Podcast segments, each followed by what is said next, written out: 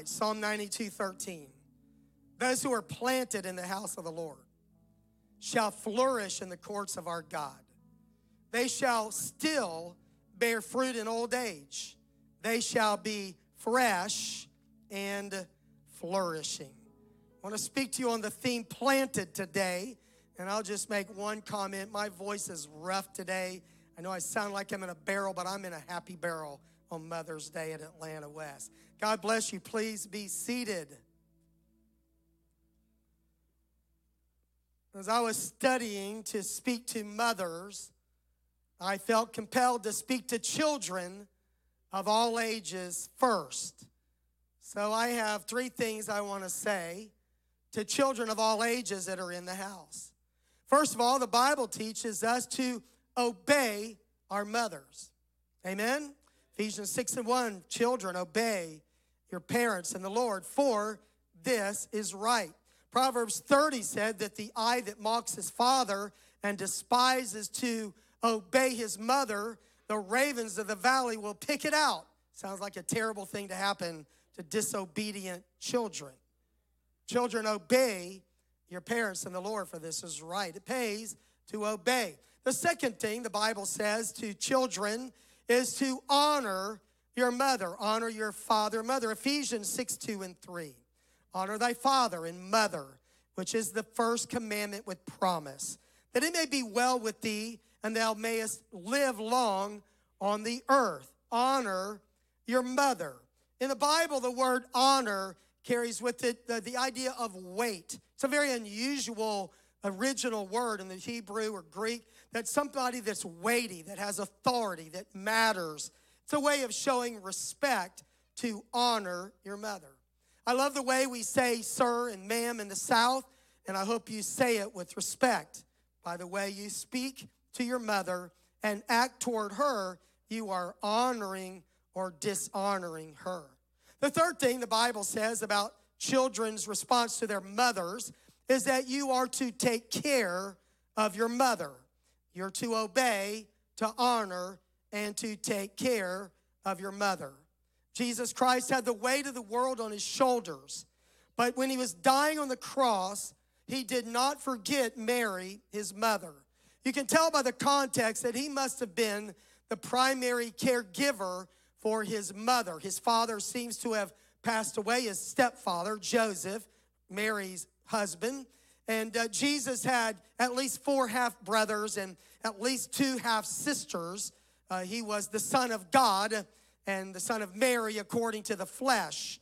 But Jesus took care of him. But on the cross, he looked down at his mother and he looked at his best friend John. And he said, Woman, I want you to behold your son. Son, I want you to behold your mother. And that day, Mary went home with John and he took care of her. The Bible is very clear. 1 Timothy chapter 4 that widows are to be taken care of by their children. If you have children or grandchildren, Paul wrote to Timothy, they're to repay their parents by taking care of them. 1 Timothy 5 carries that same theme. And then Jesus taught in Mark 7 and other places that children are not to use religious commitments as an excuse for not taking care of their parents, of their mother in this case. That you can't say, well, I've given this gift to God, and so now I can't take care of my aging parents. The Bible teaches that you are to obey your mother, to honor her, and to also take care of her. My wife and I had the privilege of taking care of her mother in our home for four and a half years. We appreciate the wonderful people of our church family who helped us when we were taking care of her in the sickness that eventually took her life. We had the privilege of caring for my mom for several months at a time as we took turns, my siblings and I, of taking care of my mom. I know that God blessed us for that, but it was a tremendous privilege and honor to take care of our mom.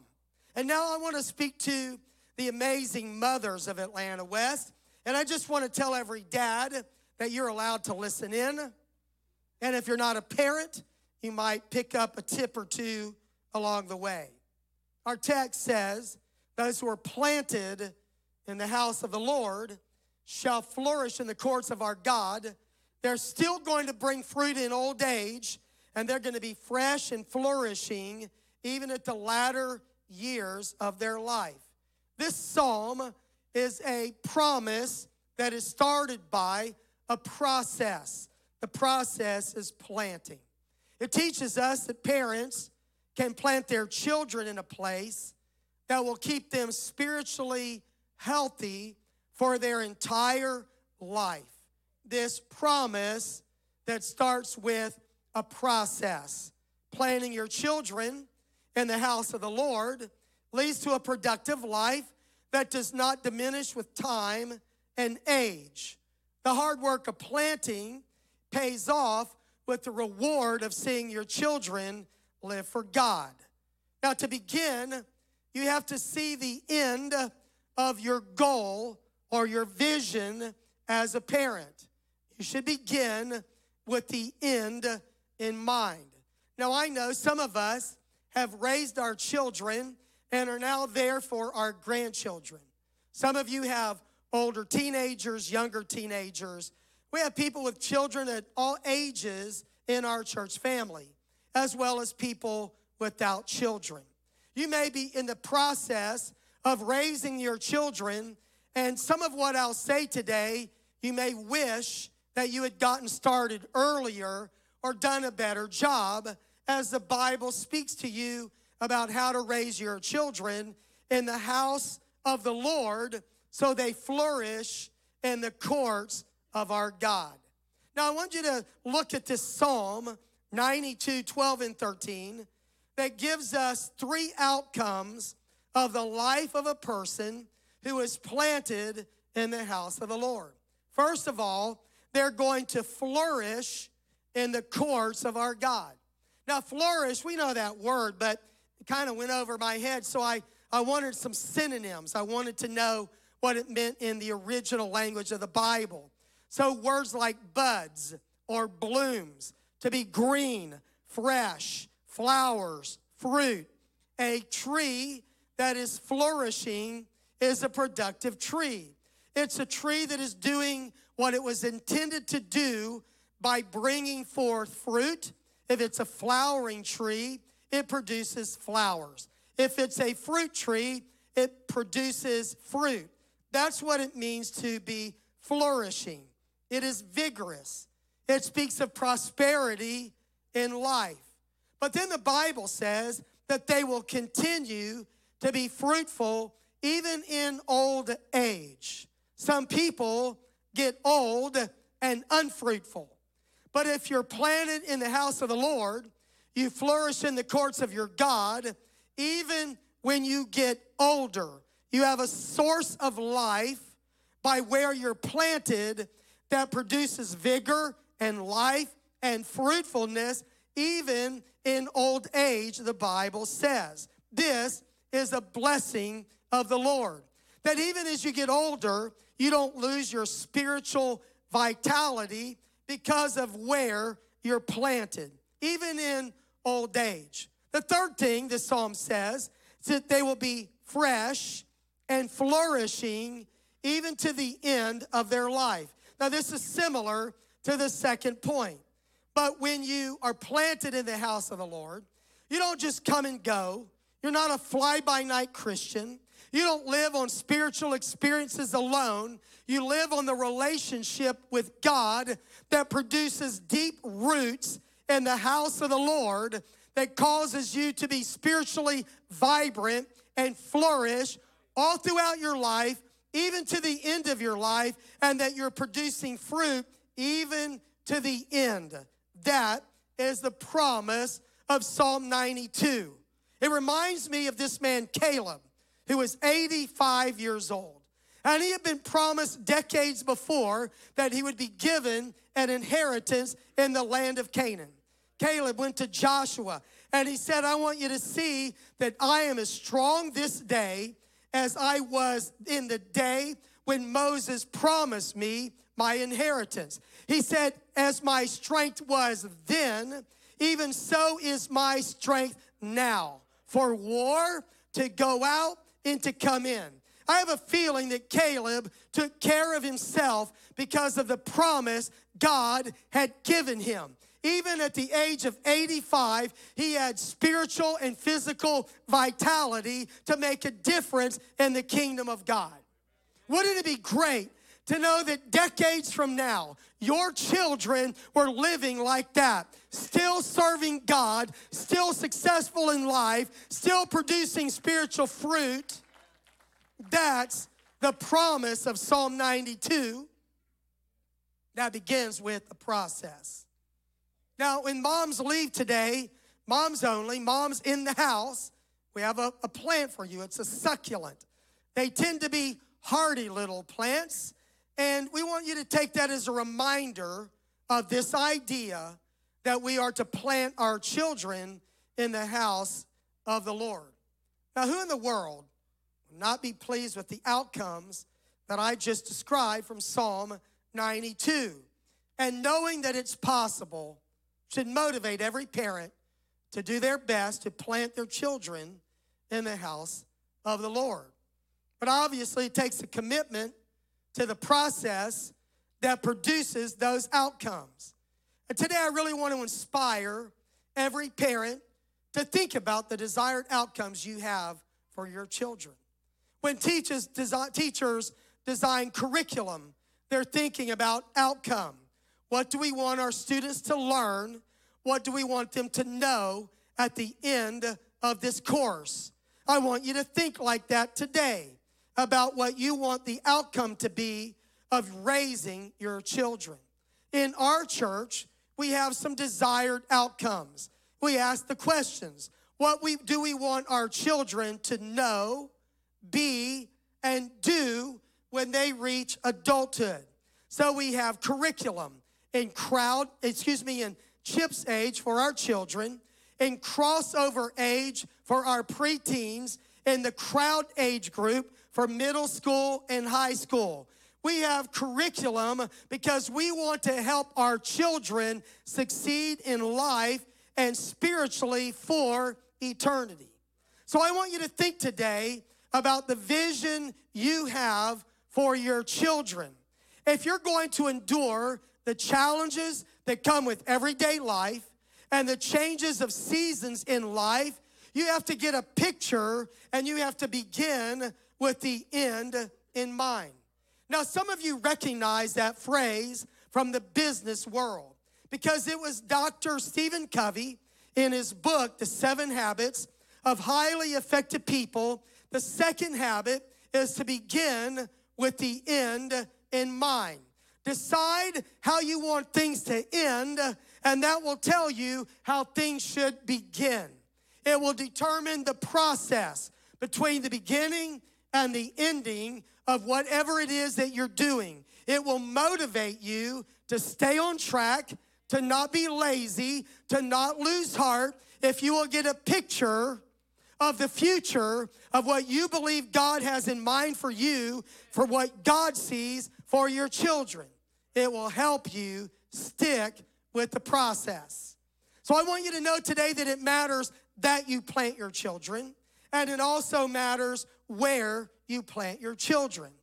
They that are planted in the house of the Lord shall flourish in the courts of our God. They shall be flourishing all the way to the end of their life. So begin with the end in mind. So, just what is your vision for your children as they grow into adulthood? What is the dream you have for what they will be when they reach their adult years? If you don't have a clear picture, maybe a composite of what they would be when they reach 25, let's say, then today, why don't you picture what you want your children to be? Instead of just functioning day to day, week to week, month to month, and year to year, keep that end in mind. Maybe write it down. See what you want them to become. It will help you in the daily grind of life. when fatigue cause you to just kind of go through the motions and you forget how powerful parents really are. I want to encourage you today that there is a promise that is started with the process, and if you will stick with it, even when you're tired, God will help you. Amen. So today I want you to pause and think with clarity about that question. What's your vision for your children in their adult years. If you are in a two parent home, you need to get the same vision. Husband and wife need the same vision. You don't need a divided home. And if you are not, are not on the same page with the vision you have for your children, then I encourage you to get on God's page so you can be on the same page to raise your children in the nurture and the admonition of the Lord, as the Bible says. What is the vision you have for your children as they grow into adulthood? If you have a clear mental image of what your children, what you want your children to become, then I want to ask this How is that outcome? How is that vision aligned to the daily decisions you make? the practices that start early in the morning when you get up, the habits that you are forming with your children, the words you speak, the disciplines you're forming, the way you treat them, the things that are important to your family. Amen. Are you living out that vision by the values of your daily life and the actions that you take in your home? Let's make sure that we're not undermining that vision by saying and doing things, by values and practices and decisions, behaviors and attitudes that actually are counterproductive and are undermining what we really want to produce. Is your vision for your child to see them get a great education? That's good. Is your vision to see them be successful in their career? That's good. Is your vision that they would marry well? Hopefully, that means to you that they would marry a oneness Pentecostal who is devoted to the Lord, that they would marry in the faith so that there would be an equal yoke in that marriage. That's what the Bible teaches. The Lord said that your marriage was designed by God to produce godly children. Let me show you Malachi 2:15. This passage is about marital fidelity. It proves that God hates divorce and the dividing of a home because he has a goal. Malachi 2:15. Didn't the Lord make you one with your wife in body and spirit you are his? And what does he want? Godly children from your union. So guard your heart and remain faithful to the wife of your youth.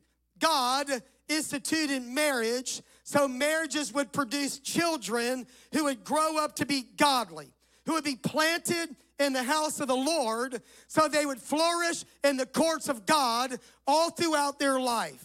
Now, this is a church and this is a Bible, and I am a preacher. And I've come today to help equip you in parenting and to help every one of us, beginning with the preacher, to be more mindful about the desired result with the end goal in mind to help us back up to today and make adjustments and changes or keep on doing what we're doing if it's right. Amen. My goal is not to step on your toes or to offend you. My goal is to equip you. I'm not trying to shame you or guilt you. I'm trying to help us do better so that our generation of young people and children that we are raising are planted. We want them to be planted in the house of the Lord. Do you have a desire, a vision to see your children find their place in the body of Christ, a place of meaningful ministry? Do you have a vision that one day when your children stand before God in the judgment, that God Almighty will look at them and say, Well done, good and faithful servant.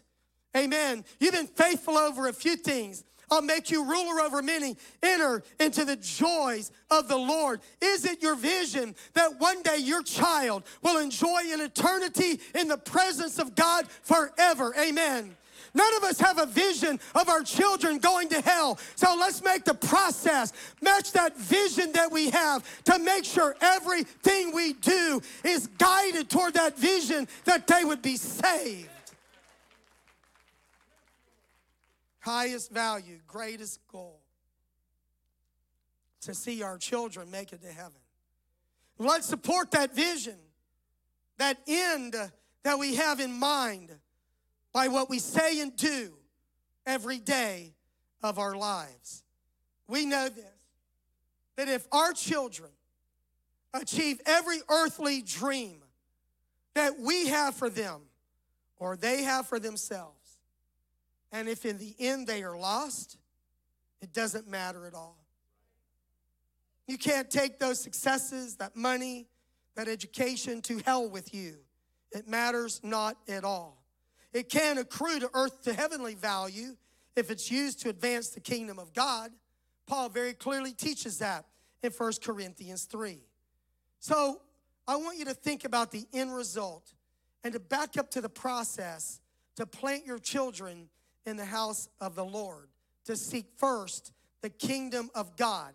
Then let God add to them a great education not corrupted by secular influences. Let them be successful in their career as an addition to seeking first the kingdom of God.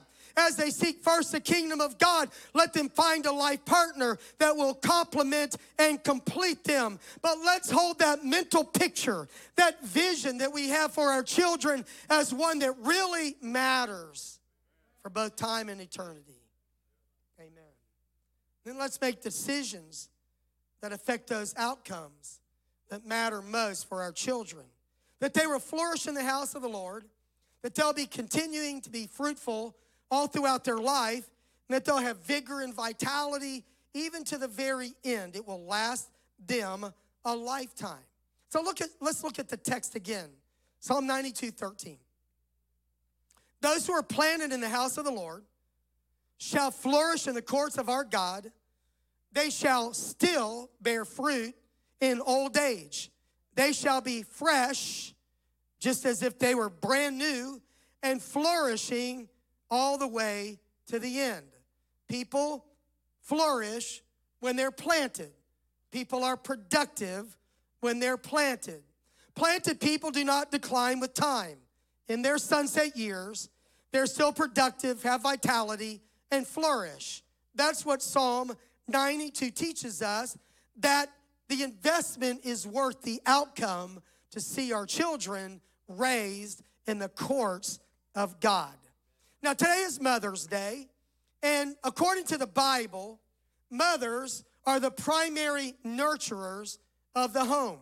From birth, a child is naturally dependent on nourishment provided by their mother. And that nurturing nature continues as a child, develops from infancy into youth. We know the power of fatherhood. Fathers play a vital role in the development of their children. But the focus of this day is mothers and the amazing effect that moms have. So I want to encourage every mother here today to use your God given nature to plant your children in a place of spiritual security. Never be intimidated by secular models of motherhood that try to rob you of the instinct and desire that God gave you to be the nurturer of your home.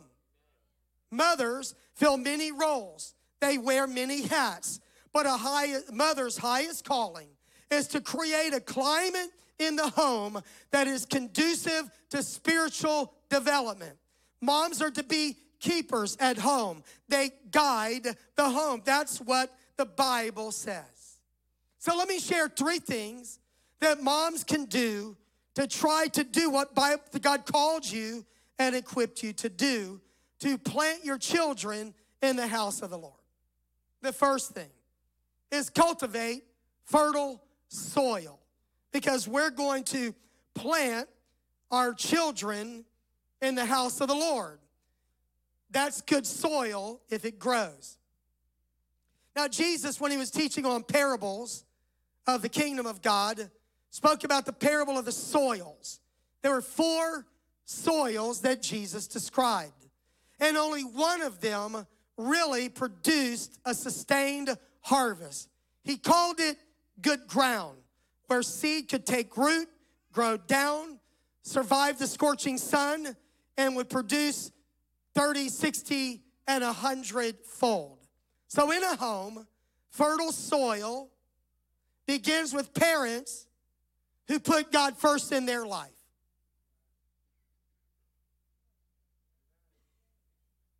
When you put God first, it creates an environment for stuff to grow.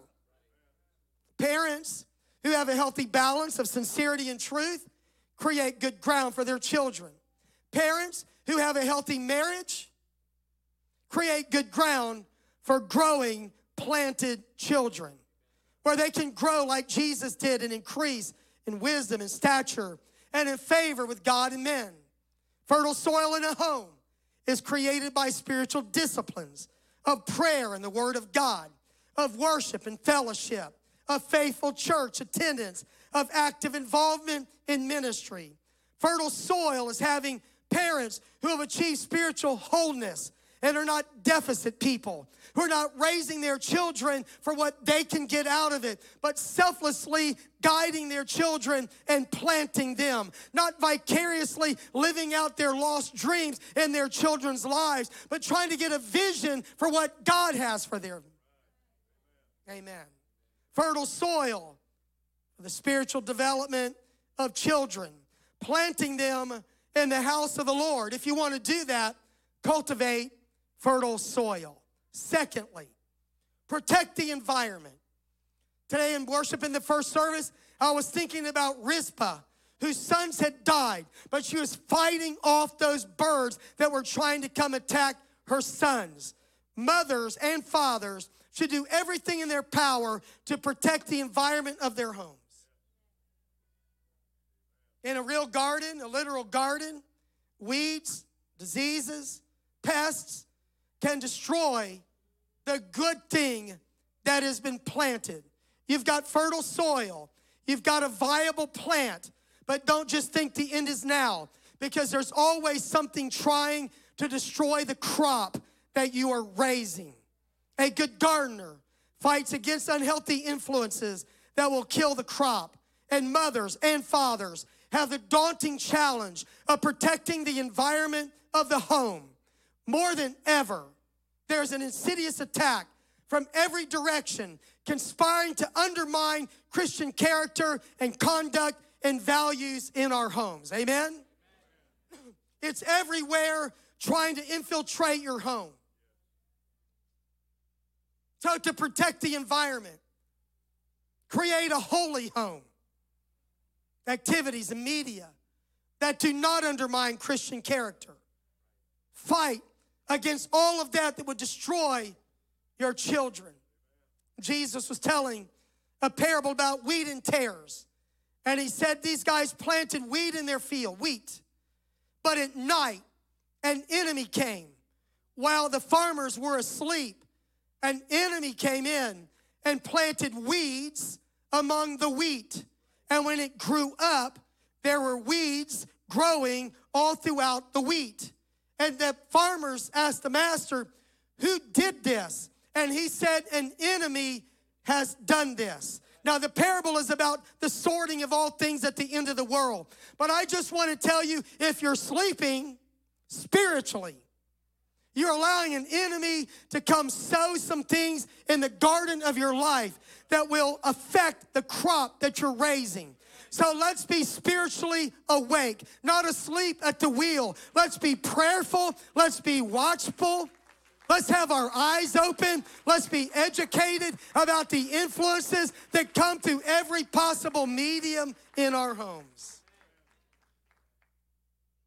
The nature of Satan has not changed. He is determined to hurt our homes.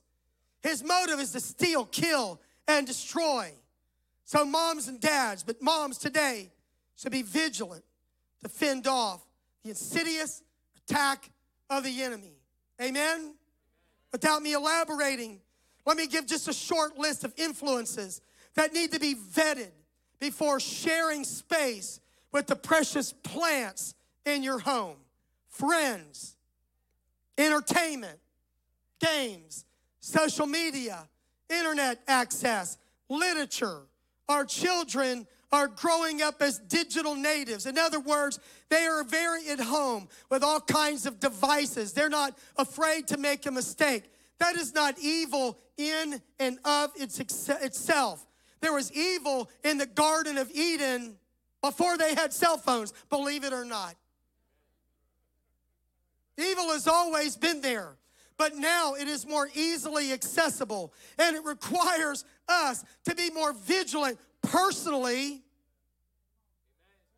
and for our families. Amen.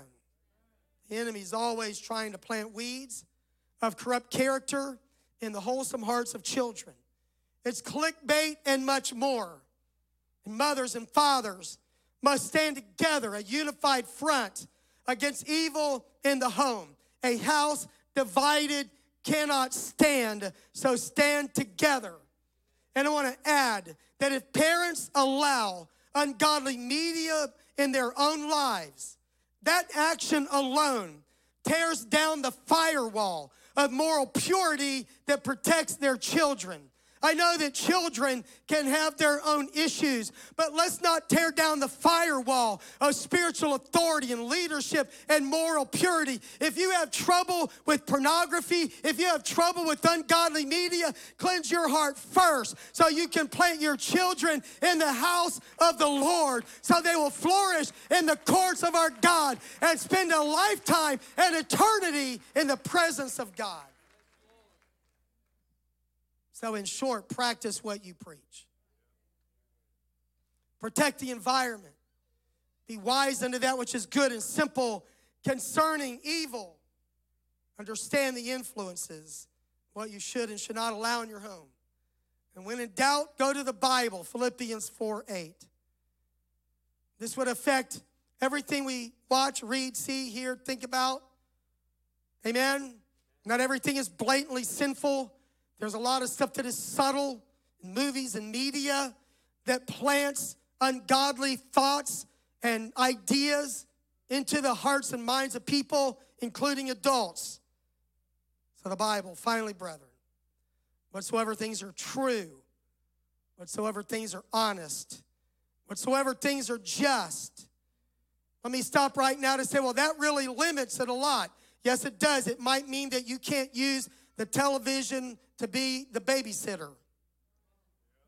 Whatsoever things are pure, whatsoever things are lovely. When I say television, that thing that has all kinds of stuff streaming to it, you understand.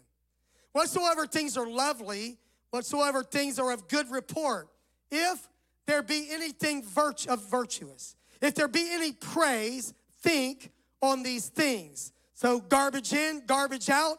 Let's take the garbage out and let pure things come into our lives and to our children. I'm talking to you today about planting your children in the house of the Lord so they flourish in the courts of our God all their life and for eternity. Cultivate fertile soil, protect the environment. Last thing, be patient. Be patient. The Bible gives promises to parents plant their children in the house of the Lord. Planting is training a child in the way they would go, so when they're old, they would not depart from it. Children who are planted in the house of the Lord bear fruit throughout their life. They're flourishing into adulthood and old age. Successful parenting requires a lot of patience because training is not an event. Training is a process that takes a lot of time for a long time. Don't think that you can be the one minute parent. You need to spend quality time with your children, which means be where you're at when you're there.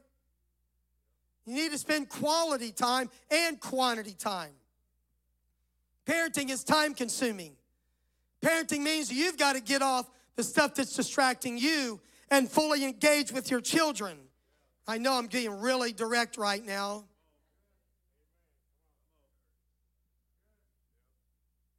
Training is a process, I'm saying it again, that takes a lot of time for a long time, years of time. James spoke about farmers. He's talking about the Lord, but he gives this example that farmers have long patience waiting for harvest to come. You're not going to see the results of training your children in a day or a week or a year. It's over a lifetime. For a while, they may struggle against that. They may not do well for a season. Every parent has been through a time that they were worried about the outcome, but stay with it. Don't compromise. Don't cash in. Don't throw, don't throw in the towel. Cash in is the wrong phrase. Don't throw in the towel. Don't give up. The Bible says we reap if we don't faint, if we don't give up. So every day, keep at it. And if you have a bad day, don't have two bad days. But if you have two bad days, don't have a bad week. But if you have a bad week, don't have a bad month. In other words, go back to your vision that you have for your children and get back to the process of daily doing the right things that produce the right results. Don't give up. Be patient. Stay with it. And if you mess up, fess up. If you lose your temper, if you become impatient, apologize for it. Make it right. So a good example for your children to do the same when they mess up. Don't be insecure. That's what biblical wholeness is about that you've laid your security down at the cross of Jesus Christ and you're complete in Him. You're not a deficit person trying to make everything flow to you. You're able to be generous and serve because you're concerned about planting them and the long term outcome of what parenting does. Amen. Make planning a priority. Your children need your nurturing nature, moms. Children need to see that you're in it to win it, you're in it for life to help them. But I also know that parenting is ultimately a spiritual endeavor. Now, I know people that are not Christians can have kids that turn out to be good citizens and productive in life, but our values are even higher than that. Our values are to raise our kids to be planted in the house of the Lord, to flourish in the courts of our God all the days of their life. So that's why we cultivate fertile soil. That's why we protect the environment. That's why we're patient in the process. But on our best day, we cannot do this without God. That's why I encourage you, parents, for all the stuff I just said about parenting, you have to take time to nurture your own soul, to plant yourself in the house of the Lord so that you have the resource of a walk with God out of which to parent your children. We need the Lord to equip us. His word does that. We need the Lord to enable that, us. That comes through His Spirit. This spiritual component of parenting is so vital. Coming to church, worshiping God, spending time with God in His Word will give you the fortitude, give you the strength that you need to be able to parent, to plant your children in the house of the Lord. Now, earlier in my message, I said it is important that you plant your children, but it is even more important where you plant them. Where you plant them. Psalm 92 13 says, Those who are planted, everybody say in the house of the Lord. Where are you going to plant these kids? House of the Lord. Right? The promise of productivity, success is contingent on where you plant your children. Those that are planted in the house of the Lord flourish. This is a beautiful word picture, Psalm 92, of a house that has a courtyard. Anybody ever been to a house that had an open courtyard? Raise your hand. You've been to a house that has a courtyard. See this a lot in Central America, South America. Anybody ever been to a big building, a business, and they had an open courtyard in the middle? and They had trees and plants that were growing, and it was open to the sky. That's what this is a picture of, a word picture of it. This is a pretty amazing picture because these plants, these trees, are planted in the house of the Lord so they can flourish in the courtyard, the courts of our God. So they have open access to sun and rain, but they're protected from a lot of wind. They've got people attending to them.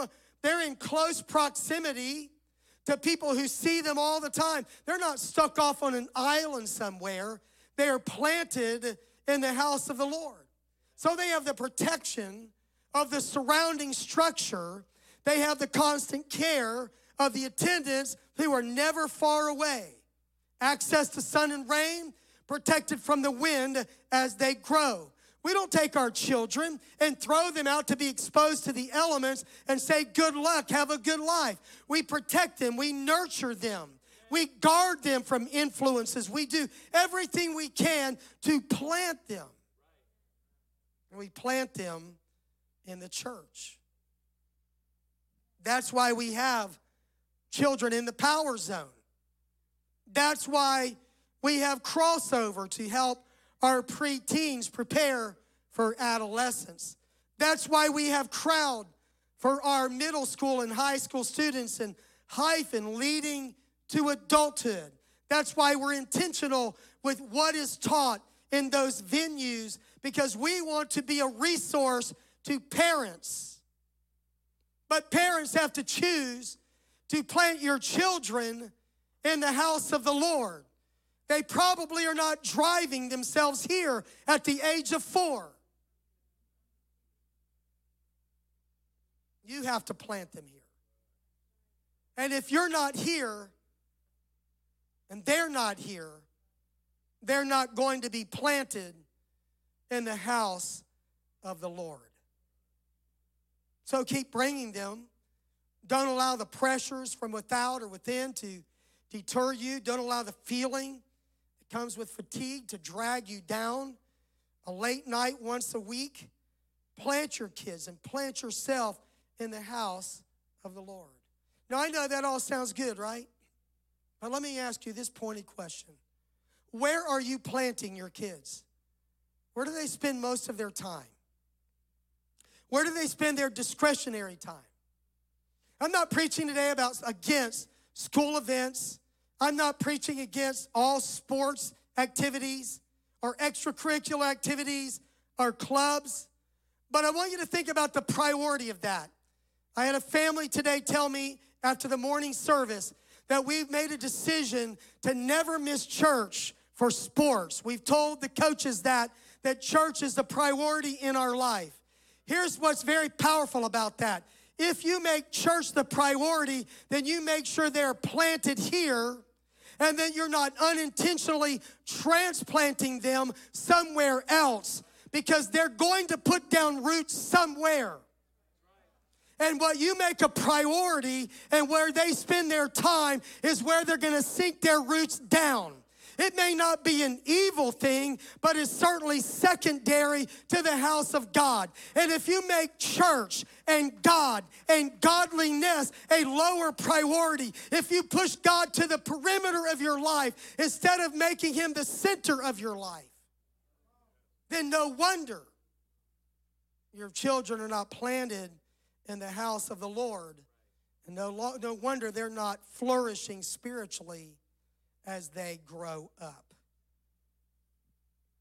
They that are planted in the house of the Lord will flourish in the courts of our God. They're going to be fruitful and flourishing all throughout their life. The promise of Psalm 92 that challenges us with the process that gets us there. Let's bow our heads and pray right now. Let's ask God to help us be planted and to plant our children in the house of the Lord. Would you make a commitment to that right now? Dear Lord God, I pray. I pray for every parent here today and every guardian. I pray for our single parents today, Lord, who work so hard to plant their children. I thank you, God, for the parents in this church who have made the spiritual education of their children a high priority.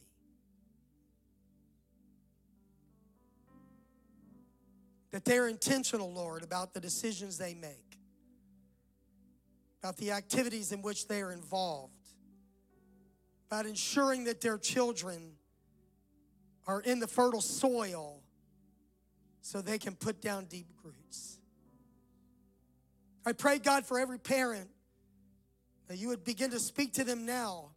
Maybe there are some attacks against their children, against their home. They've not seen them, Lord, but today I pray that you would bring them to mind, that you would help them be vigilant, Lord, and stand guard over their home. I pray, Lord, today for parents that may be weary and well doing. They're doing their best, Lord, but work and activities and just the rigors of life have worn them down. I pray today, God, that you would help them catch their breath. Give them a second wind spiritually. Help them redouble their efforts.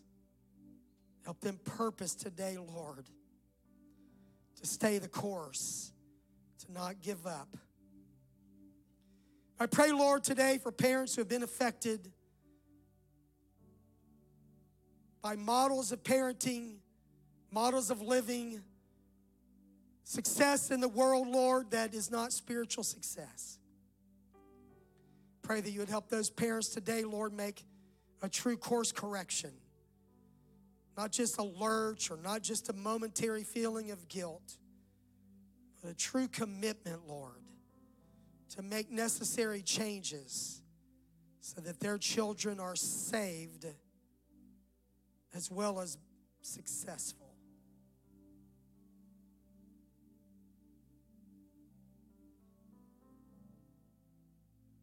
In Jesus' name I pray. Help me, oh God, as a man, a husband, a grandfather, a father of adult children, to practice what I preach